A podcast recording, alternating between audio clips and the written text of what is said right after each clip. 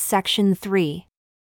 A revelation given in Harmony, Pennsylvania, April eighteen twenty-nine, through Joseph Smith Junior to Oliver Cowdery. Oliver desired to know whether the Lord would grant him the gift of translation. See also Joseph Smith History Part thirteen, paragraphs twenty-one to twenty-three.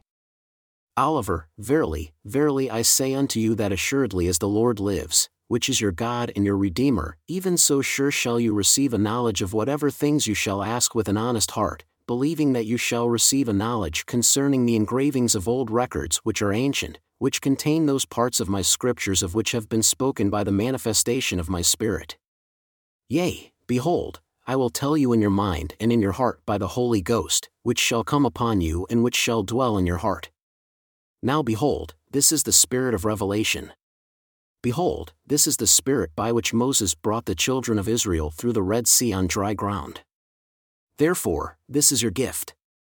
Apply unto it, and blessed are you, for it shall deliver you out of the hands of your enemies when, if it were not so, they would slay you and bring your soul to destruction.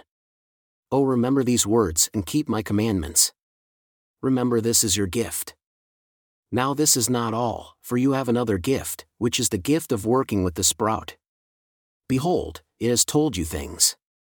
Behold, there is no other power save God that can cause this thing of nature to work in your hands, for it is the work of God, and therefore, whatever you shall ask to tell you by that means, that will he grant unto you that you shall know. Remember that without faith you can do nothing. Trifle not with these things, do not ask for that which you had not ought. Ask that you may know the mysteries of God, and that you may translate all those ancient records which have been hid up, which are sacred, and according to your faith shall it be done unto you. Behold, it is I that have spoken it, and I am the same which spake unto you from the beginning.